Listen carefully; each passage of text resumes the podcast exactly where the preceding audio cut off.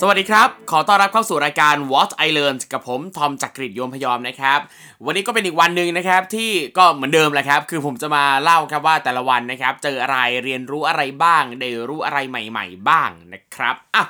วันนี้นะครับไม่พูดพร่ำทำเพลงนะครับ เล่าเลยดีกว่าครับว่า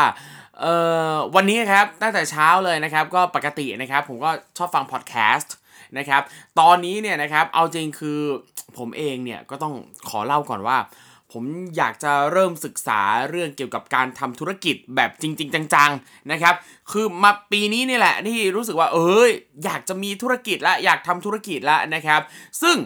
ไอเราเองเนี่ยก็ยอมรับว่าเราไม่ค่อยจะมีทักษะด้านการทำธุรกิจเท่าไหร่นักนะครับก็ต้องหาข้อมูลมากนิดนึงนะครับไม่ว่าจะเป็นการอ่านหนังสือเอ่ยนะครับหรือว่าการพูดคุยกับผู้เชี่ยวชาญด้านการทำธุรกิจนะครับรวมไปถึงการฟังพอดแคสต์นะครับซึ่งอย่างตอนนี้เนี่ยนะครับผมก็ติดการฟังพอดแคสต์อยู่ 2 รายการหลักๆนะครับก็จะมี Mission to the Moon นะครับของพี่แท็บรวิทหารอุตสาหะนะครับเอ่อ ผู้บริหารสีจันนะครับ แล้วก็อีกรายการหนึ่งที่ชอบฟังนะครับ ก็คือ The Secret Sauce ของ The Standard นะครับ ที่จัดรายการโดยคุณเคนนัครินนะครับ แต่อย่างวันนี้นะครับ ผมเองเนี่ยก็ได้ฟังพอดแคสต์ Mission to the Moon ตอนหนึงนะครับ ซึ่งพี่แท็บรวิทเนี่ยนะครับ ก็ได้สัมภาษณ์พี่แม็กซ์สุนาถธนสารอักษรนะครับ ผู้บริหารบริษัท Rabbit Tail Rabbit Tail มัน S อยู่ตรงไหนวะ Rab- Rabbit Tail Rabbit Tails Rabbit Tails อะสักสักที่หนึ่งเนี่ยนะครับก็เป็นสุดยอดเอเจนซี่โฆษณาที่มาแรงมากๆในยุคนี้เนี่ยนะครับ คืออันนึงเนี่ยที่ผมรู้สึกว่าน่าสนใจมากนะครับ ก็คือ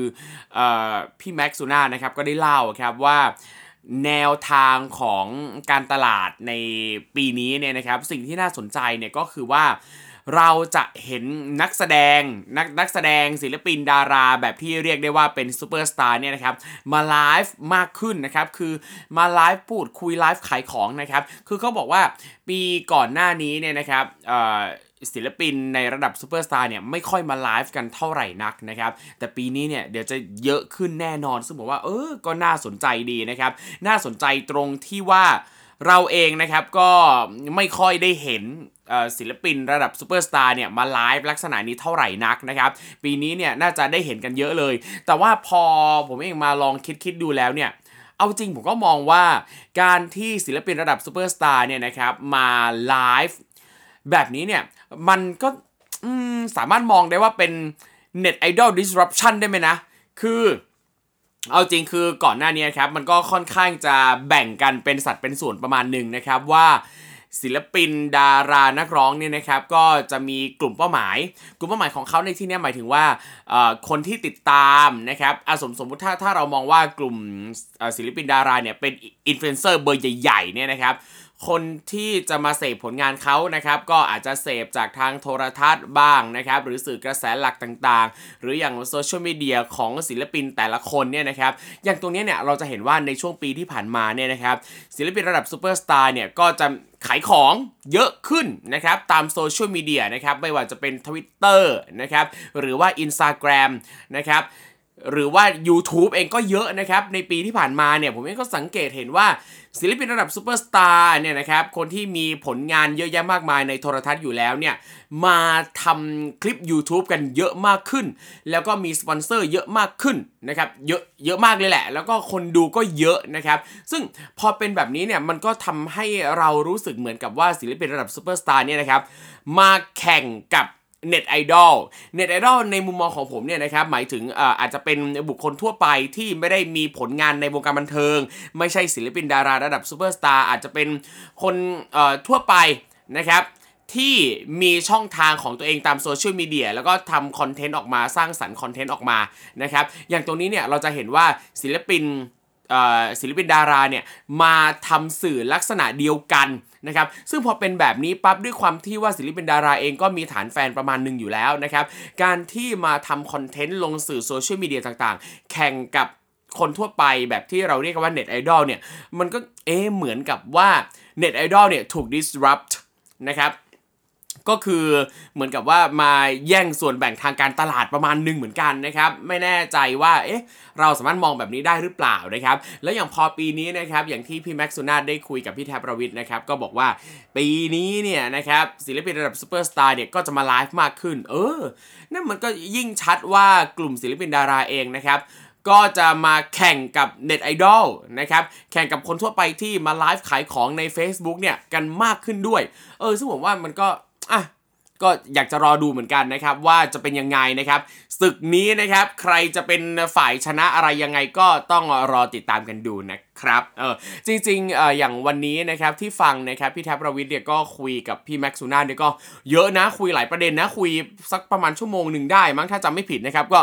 ไม่น้อยนะฮะไม่น้อยนะครับก็สนุกดีฟังเพลินๆนะครับใครสนใจก็ลองไปหาฟังกันได้นะครับที่ช่อง Mission to the Moon นะครับทางพอดแคสต์นะครับตามช่องทางต่างๆ ก็หาฟังกันได้เลยนะครับจริงๆพอพูดถึงเรื่องพอดแคสต์นะครับเอาจริงผมเองเนี่ยก็ต้องขอ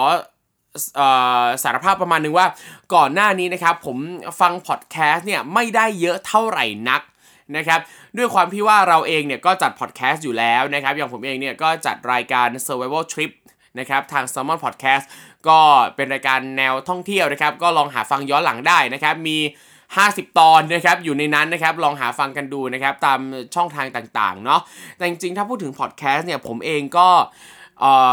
อยู่กับพอดแคสต์มานานแล้วเหมือนกันนะครับอยู่กับพอดแคสต์มานานในที่นี้หมายถึงว่าเป็นคนที่ฟังพอดแคสต์มา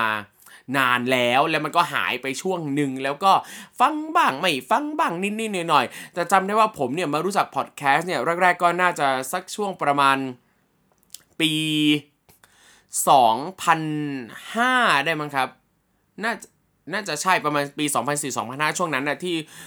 ผมไป work and travel ที่อเมริกานะครับ แล้วก็จำได้เลยว่าตอนนั้นเนี่ยมี iPod เออ มี iPod นะ พก iPod ไปอะไรเงี้ย แล้ว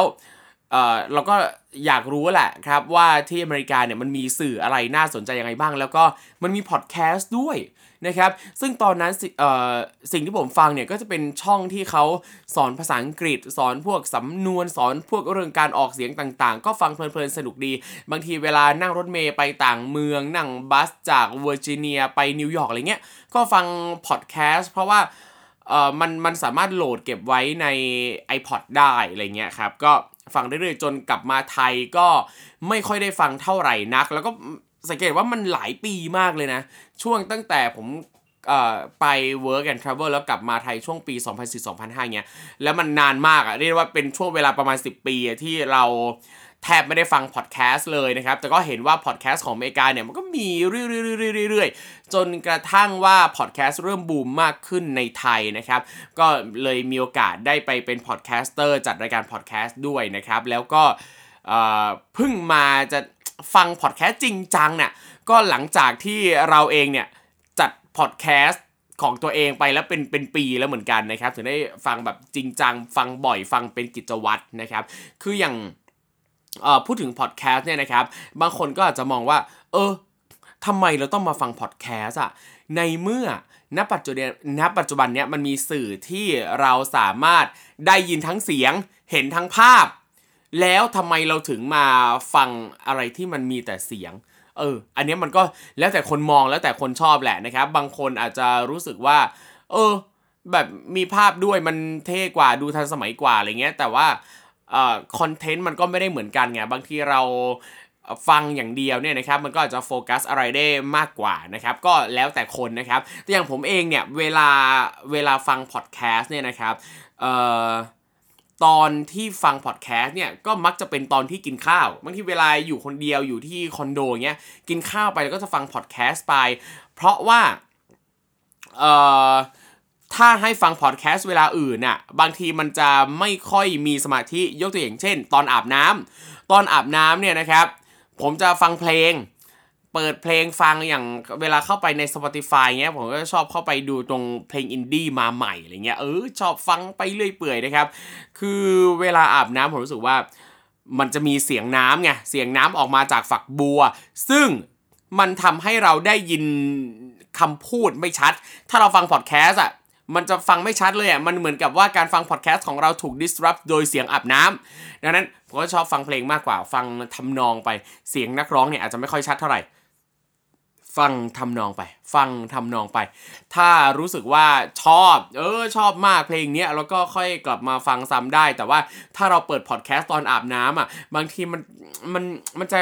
ไม่มีอารมณ์อยากจะมาฟังซ้ำอะไรเงี้ยก็เลยเลี่ยงนะครับ คือจะไม่ฟังพอดแคสต์ตอนอาบน้ำแต่ว่าจะฟังพอดแคสต์เวลาอื่นมากกว่า เช่น เวลาทำกับข้าว หรือว่าเวลากินข้าวอย่างเงี้ยมันรู้สึกว่ามันทำให้เราได้ยินเสียงพูดของ podcaster หรือแขกรับเชิญในรายการเนี่ยชัดเจนมากขึ้นอะไรเงี้ยซึ่งมันก็ทำให้เราได้ประเด็นที่ชัดอย่างตัวเนี้ยสังเกตดูว่าการเสพสื่อเสียงของผมเนี่ยนะครับ ก็จะเลือก ช่วงเวลาที่มันแตกต่างกันตามความเหมาะสมในมุมมองของตัวเองนะครับ เรารู้สึกว่า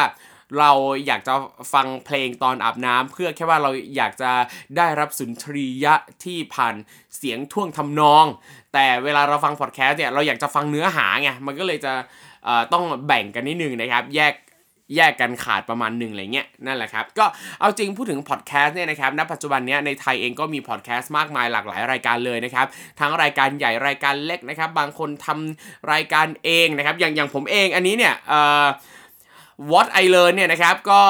ทำเองนะครับก็เพลินๆนะครับอยู่บ้านก็อัดไปนะครับแล้วก็ตัดนิดๆหน่อยๆใส่จิงเกิลแล้วก็ ปล่อยลงไปใน Spotify ใน Apple Podcast Google Podcast แล้วก็